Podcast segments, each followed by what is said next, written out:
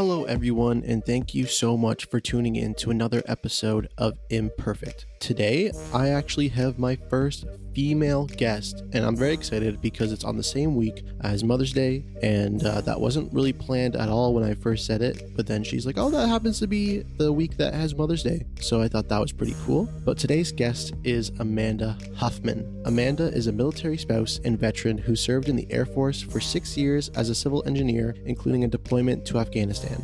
She traded in her combat boots for a diaper bag to stay home with her two boys and follow her husband's military career. She published her first book in 2019 titled Women of the Military, sharing stories of 28 military women. In 2019, she also launched her podcast, also titled Women of the Military. On the podcast, there has been representation from all five military branches and featured stories from the 23rd Secretary of the Air Force, the Women Air Force Service Pilots to present day. You can learn more about Amanda at her blog, Airman to Mom. On this podcast, we talk about the culture of the military, being deployed in Afghanistan and how that affected her, how men are starting to become allies in the military culture, male leadership, as well as some other things like courage, and fear, and kind of the conversation around the difference between male and female emotions and whether or not that is actually significant or whether or not that actually made a difference in her military career. But I'm very excited for you to listen to this episode. It's very honest and there's a lot of good things that Amanda has to say and and has definitely opened my eyes to the fact that, you know, this is exactly what I wanted when I I wanted to have women on the podcast and I'm very excited for you to hear this story. Amanda, I'm so excited for you to be here. I'm excited for you to join me. You're my first female podcast guest, so very proud about that. I think your story was fantastic for the audience that I'm trying to serve, and very excited for you to be here. But my first question to you is who is one famous celebrity or, you know, non-celebrity that you would like to have over for dinner and what would you cook for them? So I would like to have I got to I got a chance to interview General Wilma Vaught for my podcast. She was one of the first female generals in the U.S. Air Force and in the U.S. military. And I got to interview her and ask her questions about her military experience, but I would have loved to like just listen to her talk for hours and hours and like have it be more laid back and uh, a dinner. And I love cooking pizza. So I think I'm going to go with pizza because it's so easy to do and you can make it in so many different ways. And I guess in terms of your conversation with her, would you be more focused on her time in the military, uh, her as a woman in the military, or more of like how she got into the military in the first place? So in the interview that I did with her, she talked a lot about she had all these stories of like people that she had helped through encouraging them get to to get their education or to start reading books instead of comics was one of the stories she told. And just hearing like her stories i was kind of thinking like first woman general she's going to be like tough and like i don't know i was just blown away by like how much time and energy she cared about her people and that was what made her successful that she took care of her people and just hearing that wisdom and hearing all those stories it was really inspiring yeah, that's really great. And so, yeah, that's interesting that you even brought up the aspect of you kind of thought that she'd be male, typical behavior person, but she actually used her womanly strengths to lead and be a positive force in the military. Exactly. Yeah. Wow. And um, new question that I have that I'm going to ask all my guests is what is one book that has inspired you to where you are today? So I read Beyond the Point. It's a novel, so it's fiction, but it's based on the stories of women. And it was about women who went to West Point and what they went through in their lives after they graduated. One went off to war, one actually didn't commission, and she went through like that series. And it was just a really fascinating story to read and just to hear like I was in the Air Force, but I didn't go to the academy. I did the ROTC route, which is kind of the easy route to become an officer, where you go to college and then you take your classes, and it's not that intense. But I was like so eye opening to see what being at West Point was like and how tough it is. And it just gave me more admiration for the people who go through that. And I related so much to the experience. It was, I started reading that about when I started my podcast. And so that kind of pushed me to keep going and to share more stories. And you just mentioned your podcast. So, Amanda, why don't you give a little bit of an introduction to as to who you are, what you do? So, my podcast is Women of the Military. So, I was in the Air Force for six years. And when I left the Air Force to be a stay at home mom and military spouse, I fell into blogging. And through a bunch of twists and turns, I started talking about the stories of other women who have served in the military along with my own experience. And so that's what I get to do. I get to interview women about their experience and share their stories with the world. Mm-hmm. And what makes you so passionate about the women's stories in the military. I know, you know, a lot of the movies are based around men, which is unfortunate. I'm sure there's a lot of women in the military, but they don't get as much credibility or I guess as much publicity. So, kind of what was your thought process behind starting your podcast in the first place? Was it both, you know, you having experience and then you having a spouse that is the in the military? Kind of what was your angle and what what was your passion behind that?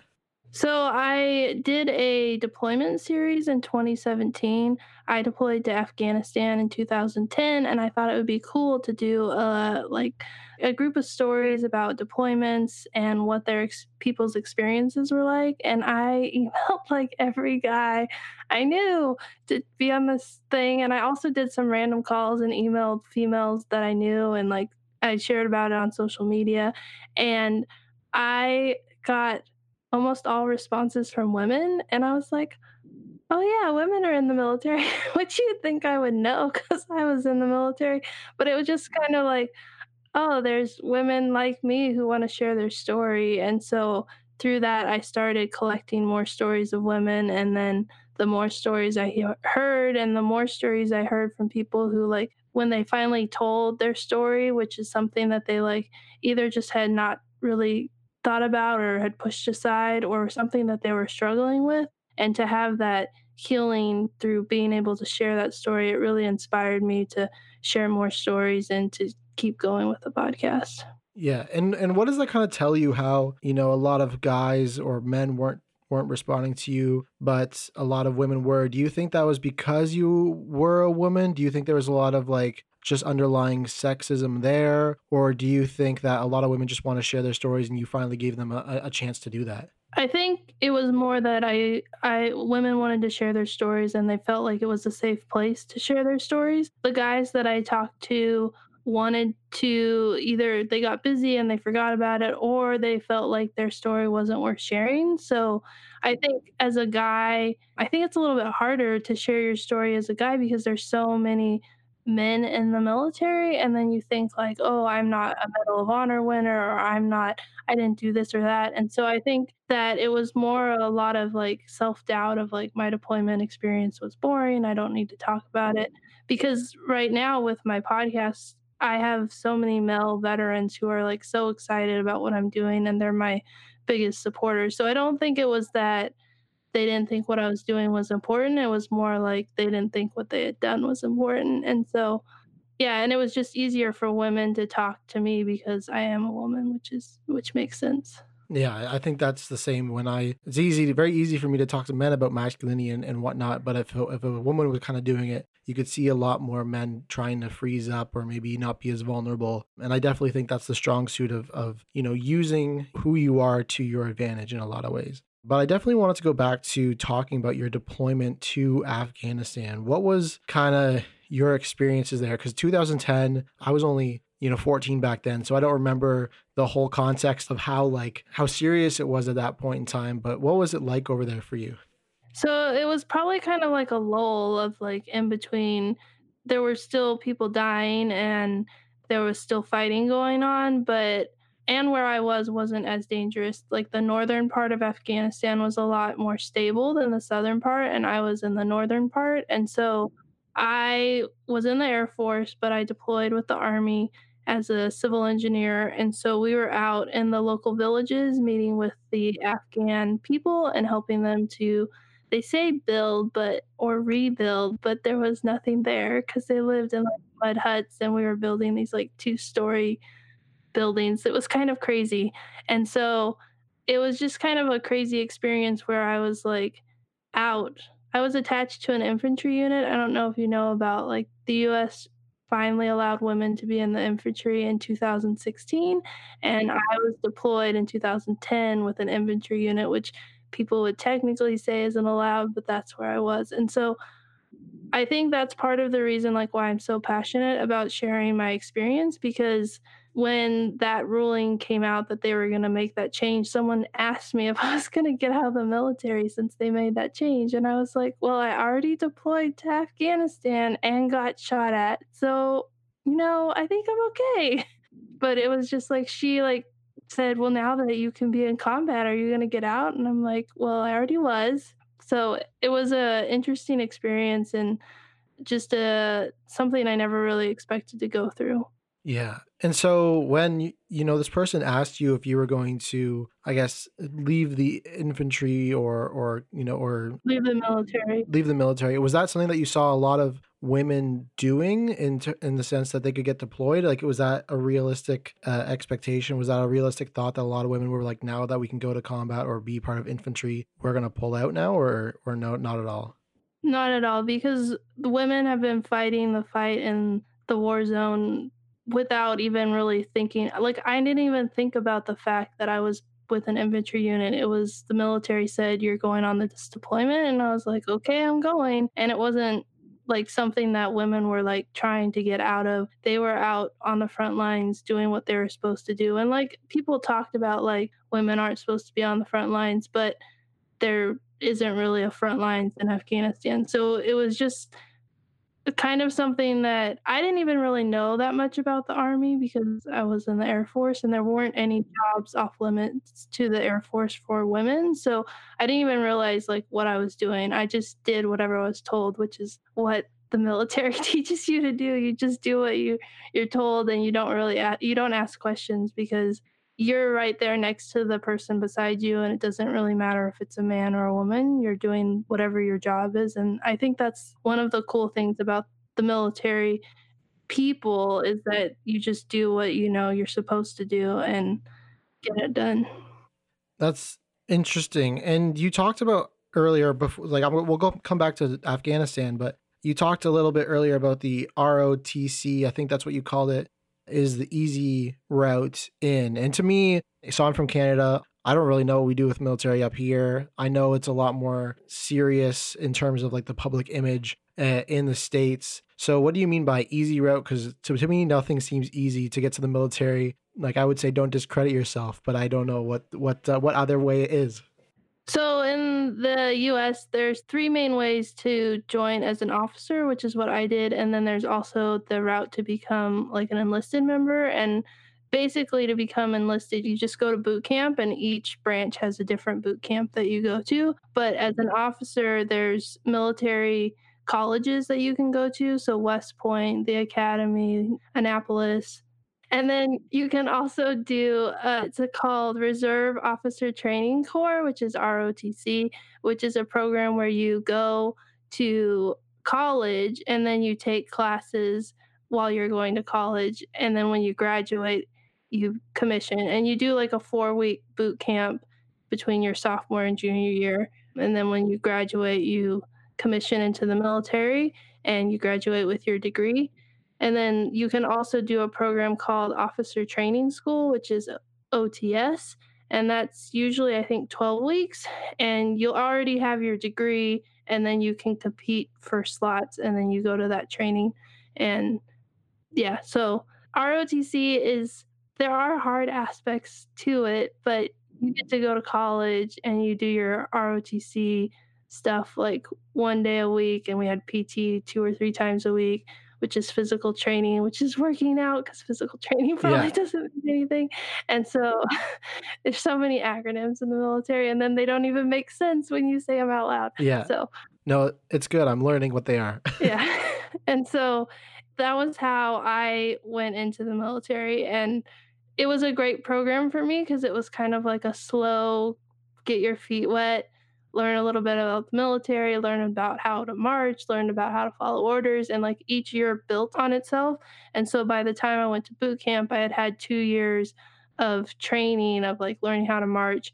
And then we did the boot camp, and then we came back and I had two more years before I went on active duty. And so it was spread out over time. So I guess that's why it's not so intense. Yeah. And I've seen the movie Annapolis, but and I've seen obviously I've seen some some war military movies. Is it as bad as those descript? What is the culture of, of the military as a whole in terms of rule following? You know, you said it's a do what you're told mentality, which to me it can seem like a very dangerous mentality to have at times. And we're always told, you know, follow yourself and follow your heart, but military is much very much do what you're told. So I'm, I'm really really interested in what you thought the culture of the military was like, and if it's as bad or if it's as dangerous as people you know who maybe aren't familiar with it allude it to be.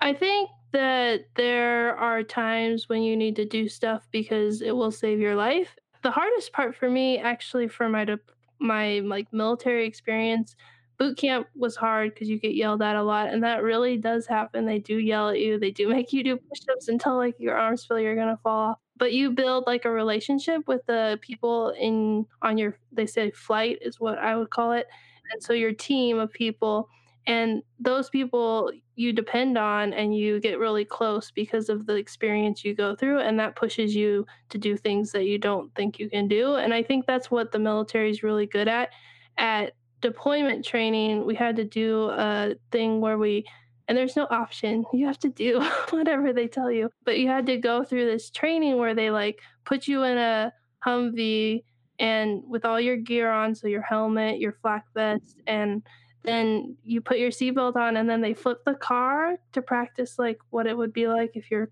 car rolled over. But there's nothing in it, so it's kind. It's pretty. I mean, it's safe, so it's not dangerous. But when I did that, I like freaked out because we ended up upside down. I had to push myself up with one arm and unbuckle myself, and like I couldn't do it.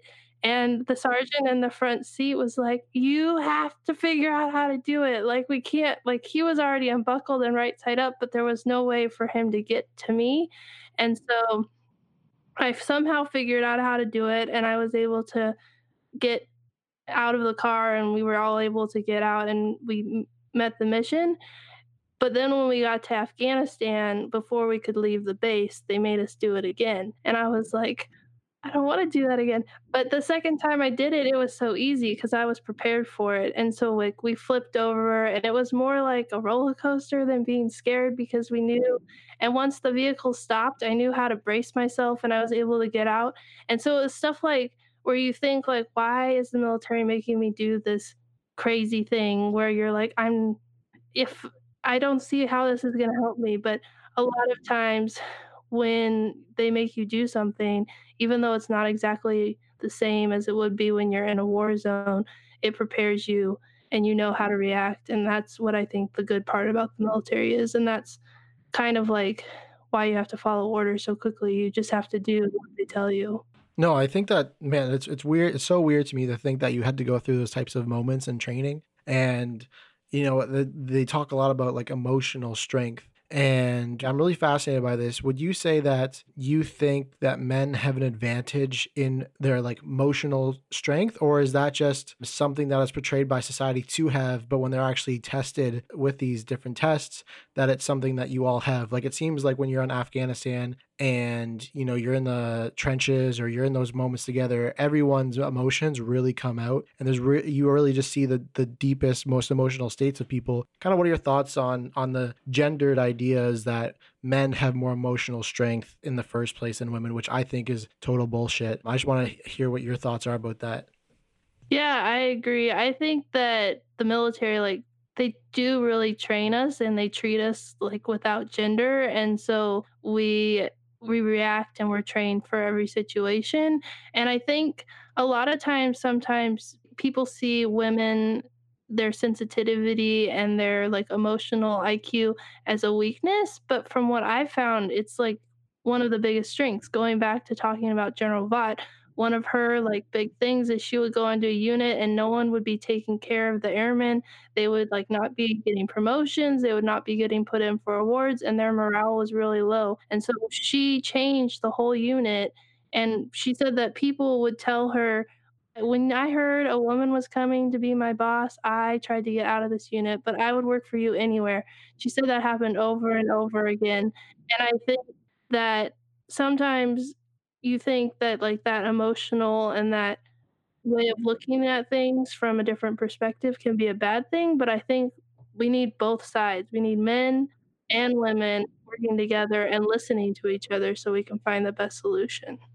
Yeah, and I've I've always been someone that has been like, why do a lot of men put down the idea that caring for other people is a weakness when it's a strength? And we're seeing that a lot now in terms of emotional intelligence that leadership is really about caring for other people and I wouldn't say, you know, women obviously have the maternal aspect of it that sometimes men don't have. They we don't go through the pregnancy aspect but I would say that we are seeing that men are allowed to to be that way, a lot more emotional, a lot more caring. That's become a better way to lead, a much more positive way to lead, which is exactly what you've been alluding to. And so, kind of to go on to that, you know we've we've kind of discussed in, in a previous conversation about some of the language that is used around women in the military and i kind of want you to kind of go into into some of that whether that men were discounting orders from women or you know just kind of gendering what they were saying in, in their points.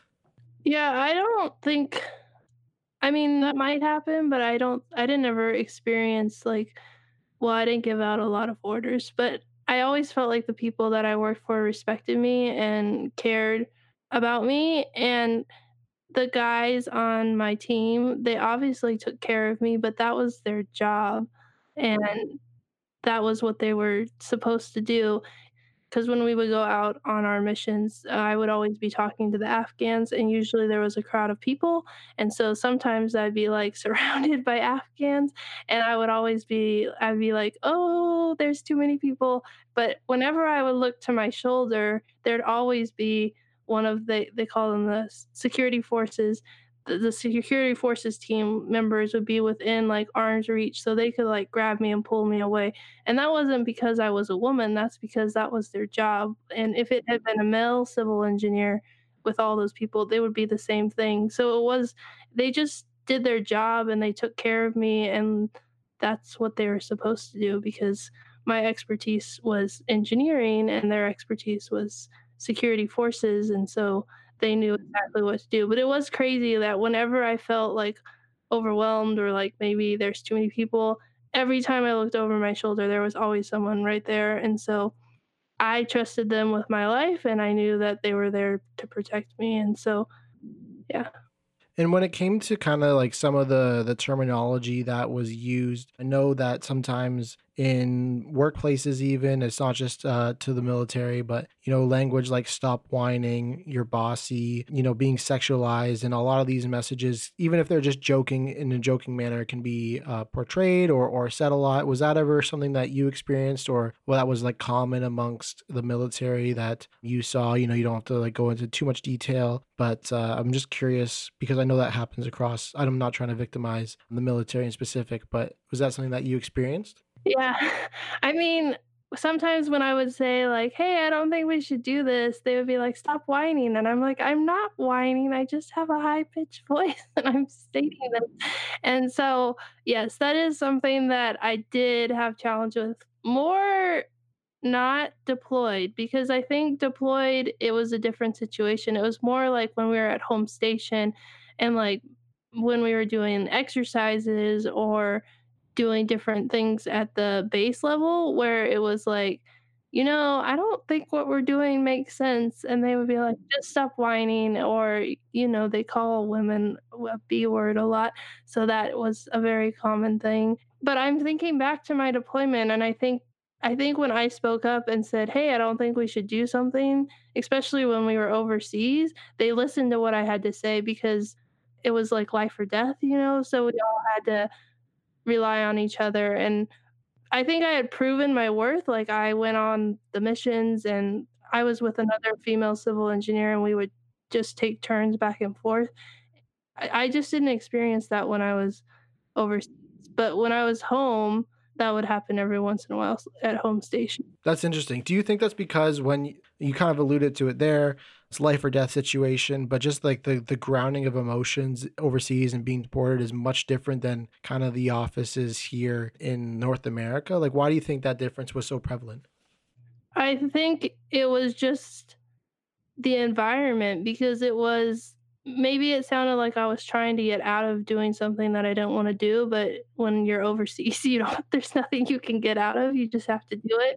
And so I think when it's like an exercise and you're suggesting like why don't we do it this way instead of that way, sometimes you just discount people for what they say because you are tired or you just wanted to get over and you're like let's just go this way it's faster i don't know i don't really know i never really thought about it until you asked the question and i was like yeah. Because when you said whining i was like oh yeah that happened all the time at my first base when we were at home station but i think it was also that like i hadn't really proven myself. I was just this girl that they didn't really know and deployed it was like we all had a relationship because we had gone through deployment training together and so they weren't like oh who's this girl? They were like oh we know that she's not complaining. She's she's tough and she'll do whatever is required. Yeah. And so do you feel like there was a higher level to prove yourself as a woman than what typically men have to do to prove themselves? Yeah i think that exists just because there's so few women there's so many like stereotypes that you have to overcome that it's like one girl will do one thing and like you can have a hundred other girls and it doesn't matter like everyone thinks that that one girl is like the typical and i think that happens with like so many different like stereotypes in the world but yeah you definitely had like challenges of like having to prove yourself and people not understanding who you were. When I came home from my deployment, I got a Bronze Star, which is a pretty high medal for the military. And when they gave it to me, I think people in the squadron at the home station were like, why the heck are they giving this girl? Because they all had to come out and see me get my medal. But people were just like confused because they didn't know who I was. And like you said, they had that like stereotype of like, oh, she's a girl why is she getting this award? Doesn't really make any sense. And it was not something that was common for Air Force. It was more for Army. And since I went on Army deployment, that's how I ended up with that. But it was just kind of like I knew that there were people in the crowd who were like, I don't understand how she got that and why she got that. And did that bother you at a personal level or was that kind of just like you're used to it? Kind of what was your was your reaction to that? Yeah, I was more used to it. I didn't really care about the people who I would say the haters. I was more concerned about the certain civilians who came out who didn't have to be at the ceremony, who were there supporting me. And those people were, I guess, who my focus was on the people who were there by choice and were supporting me and were proud of what I had done and appreciated it. Mm-hmm. That's a really good way of, of looking at it. And in your time in the Air Force and then coming back and being in the military and all your experiences in the six years, did you see a culture, the culture changing of the attitude towards women? Were you seeing more women leadership? Kind of what what was your thoughts on on the, the growth and evolution of women in the military while you were in it? I don't think that I really did see a lot of changes. Uh, all my bosses were male when I was in, and I think maybe now today the women that i served with are now in more leadership position and i think it's a different culture but at the time in those i mean six years isn't very long. I i don't think there were a lot of changes. I guess the big change is that like i deployed in 2010 with the infantry unit and then in 2013 is when the army announced that women could be in all the jobs in the army.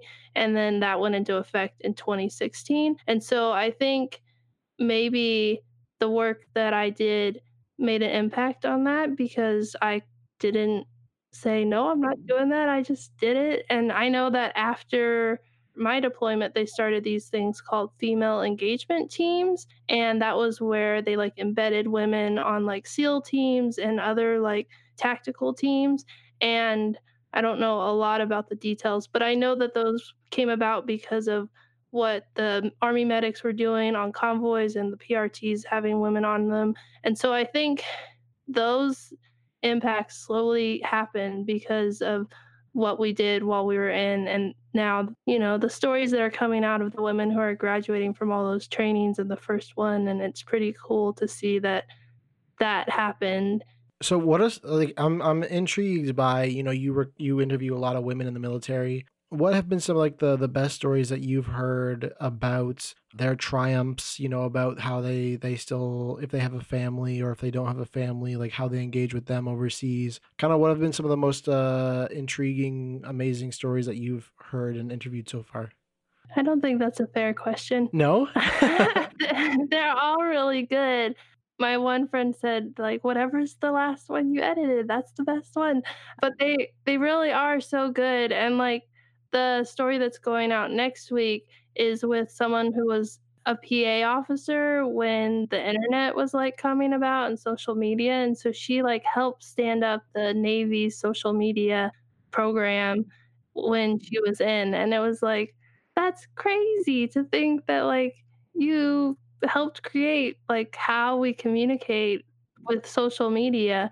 And then I interviewed a granddaughter of a woman Air Force service pilot, WASP, and that, they served during World War II and they became pilots for the Army. They were civilians, they were supposed to become military. That's a long story. But they served in the army to make it so that more women men could go overseas and serve in combat. And so like I got to read her book and read like hear her story and it was something that I didn't really know a lot of military history about World War II and what women have done. And so that was a really cool story. And then there's been another number of women who've sent me emails after the interview talking about like how freeing it was to share their story or one person's mom emailed me and told me about how she cried when she listened to her daughter's mm-hmm. story and how she knew how important it was for her daughter to share. And another lady that i interviewed she's starting her own podcast and she, i was a guest on her podcast and she told me she started her podcast because of my podcast. So so many like cool stories like all the stories of like what women have done are really interesting, but there's like so much other ripple effects that go beyond it that make it even more exciting to do what I do. No, I think that's amazing that you you shared that and I can definitely tell you as a fellow podcaster that almost every the last interview you do is almost always your favorite one because you're just like, oh, I just learned so many new things in this interview. So yeah, I, I, get what you mean. It wasn't a fair question, but I guess going back to kind of the the thought process of men in the military, and you know, you you kind of saw a bit of a change now where we are. How important is it for men to be allies to women, both in the military and you know just in in roles in general outside the military and even the corporate jobs how important is that that women know that men are allies to them? It's so important because you can't change the culture without 30% of the people believing in it. And right now in the military and even in like corporate offices the leadership is not 30% women. So even if you had every woman which it would be hard to get every woman on the same page. But even if you had like 20% and you all were fighting for the same thing and you were trying to change the culture, if you don't have 30% of the people making that change, then it's not going to change. So it has to be something that women and men team up together with. I think International Women's Day and Women History Month is like really important, but I think sometimes we can feel like we're like discriminating against guys or like not talking about like what the men in our lives have done because like there are men all my bosses were male and they all gave me leadership opportunities. They pushed me to do stuff. My commander who sent me on my deployment gave me the quote of jump it's not that far and that like changed my whole perspective on my life. And if i didn't appreciate what those men in my life had done, then it's like I'm trying to say I did it all on my own, which I didn't. I had men role models who helped me and mentors and peers that helped me through my experience. And so I think it's so important that we rely on each other and we work together to change the culture because we can't do it alone. And I'm really appreciative of even for the army to change the regulation, that was a decision made by a bunch of men. It wasn't made by women. So you have to, I think you have to give credit to like what men have done.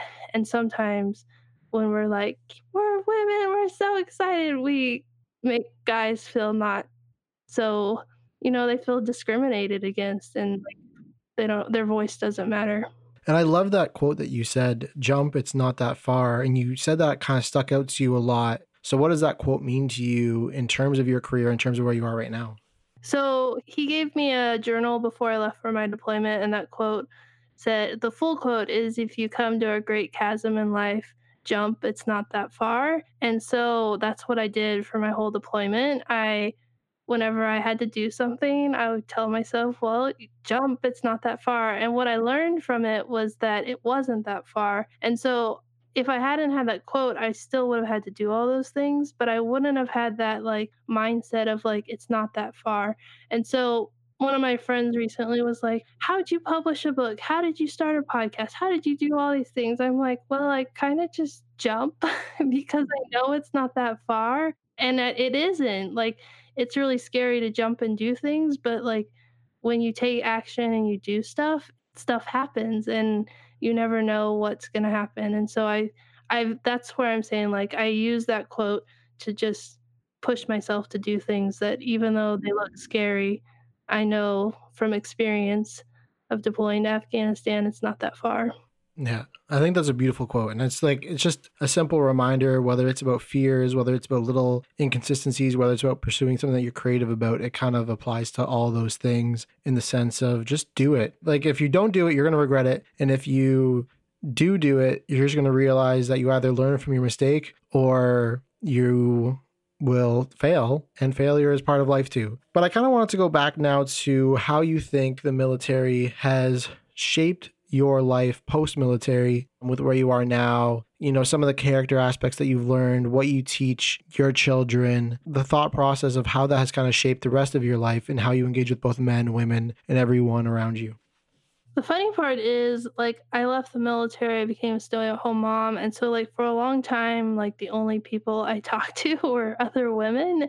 And it's only recently, since like a year ago, when I started podcasting, that I've started, like, engaging with men about various things and i had an interview that i was really nervous about with a officer in the army who had a podcast and like we had the interview and then it was over and i was like oh yeah i can still talk to guys. I can still like be professional. So i think sometimes i feel like oh i'm not qualified and i think like oh, i'm just a mom or whatever and then i talk to people and i realize like oh i I guess I have a unique experience. I deployed. I I learned a lot about like how to be a good leader and how to push myself to do things, and so those things have stuck with me as I left the military. And my husband's still in the military, so I still feel like the military's teaching us stuff because they still control our life, and we've had to move with little kids, and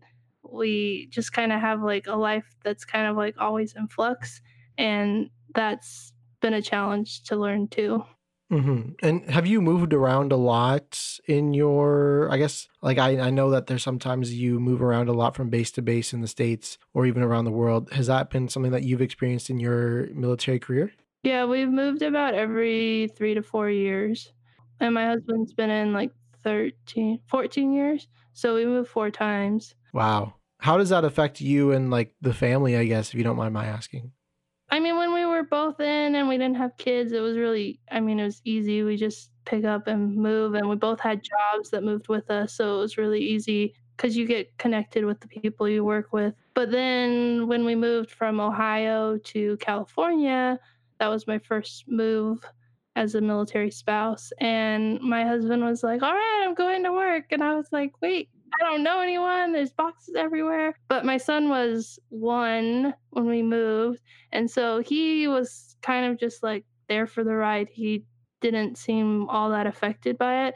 But we moved again to Virginia. We're in Virginia now. And he was five, and my youngest was three. And so we're two.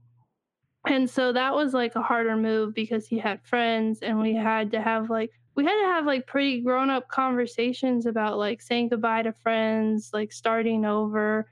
He had to be brave and go to a brand new school without knowing anyone. And And so it's like it kind of makes your kids grow up a little bit faster than you probably want them to, but it also they get to see the world and experience a lot of things and he will be like, "Oh, you know, my friend who lives in this state and that state." And like so we have friends that are all over the country, so that's kind of cool. Mm-hmm. Yeah, I think that's great. And then for the next question, feel free to answer it or not. But I'm really curious in, you know, how, you know, you're a military spouse. How has your husband, you know, supported you and the women in the military and the and especially the, the men in the military too? How has how has that been a conversation that you've developed and, and grown through and had in your house?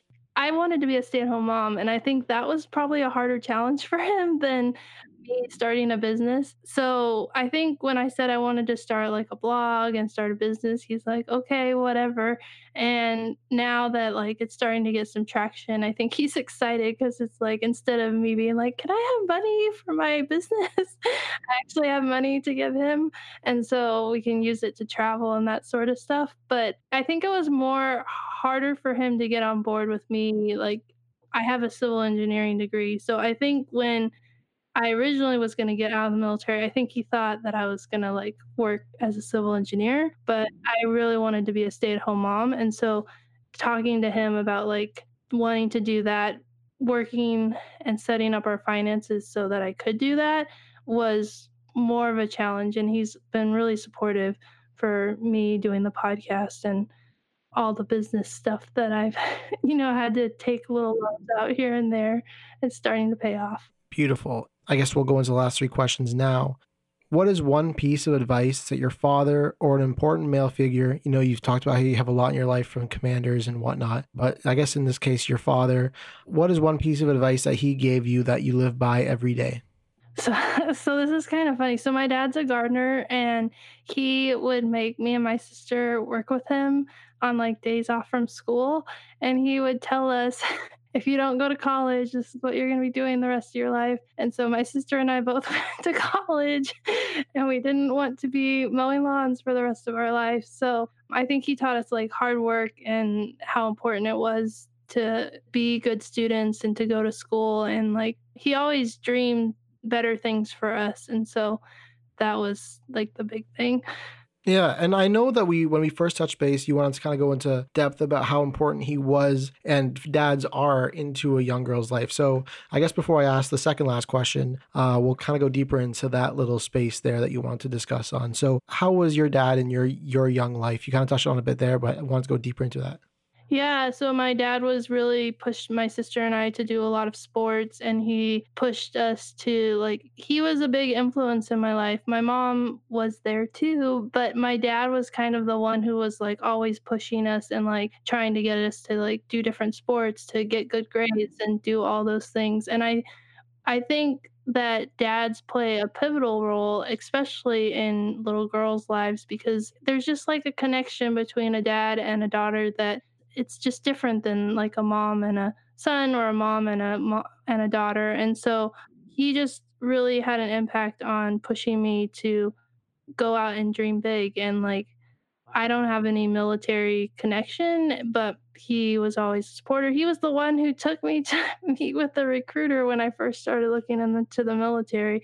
And so it's just like he just always had bigger dreams for me and always pushed me. Mm-hmm. That's amazing. So then I'll go into the second last question. What is one piece of advice that you wish your father or an important male figure gave you?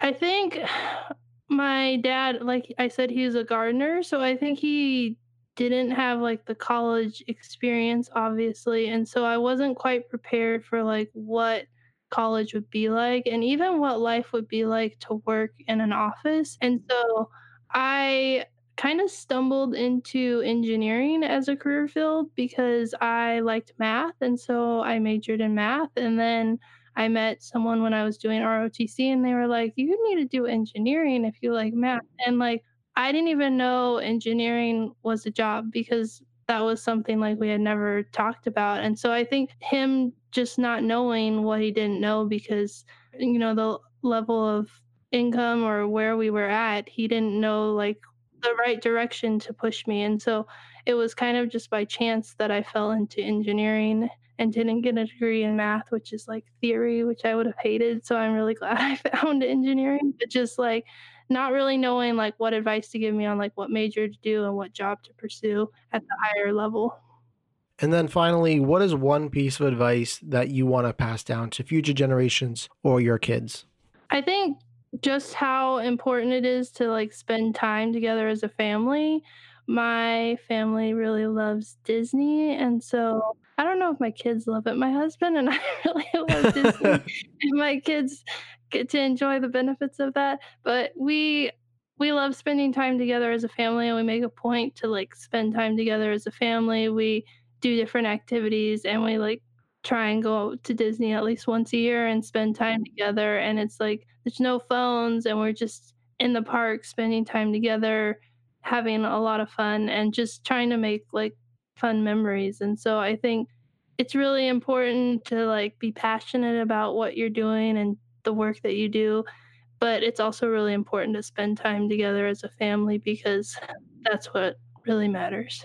Yeah. And then this last question just came to me while you're answering that question. So I guess the last question wasn't the last question. What is one thing that you would say to women who are thinking about joining the military?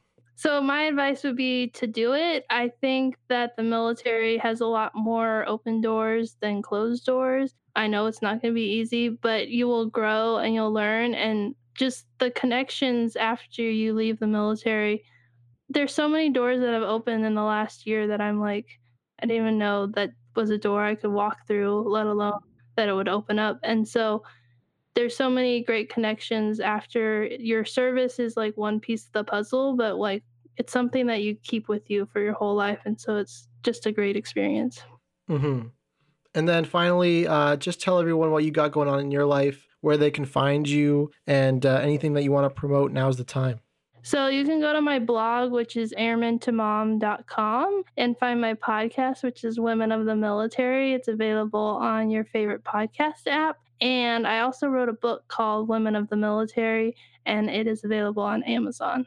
Perfect. Well, Amanda, thank you so much for joining me on this podcast. I learned a lot about the American military, about, you know, the, the truths and, and myths about men in the military and women in the military. I think I really want to do a lot more of these where we I kind of hone in on with women about uh, industries that are deemed kind of toxic or have that kind of bro mentality. And, and I really thank you for being open and sharing a lot of that and sharing what you did and your amazing story. Uh, I think a lot of women will be able to maybe not uh, relate to the military aspect, but just the struggles or the stories that you told that you know, being kind of the stop whining, a lot of this language and a lot of those themes, I think carry along with a lot of women in their lives. So I'm really thankful for you to be here and, and sharing those.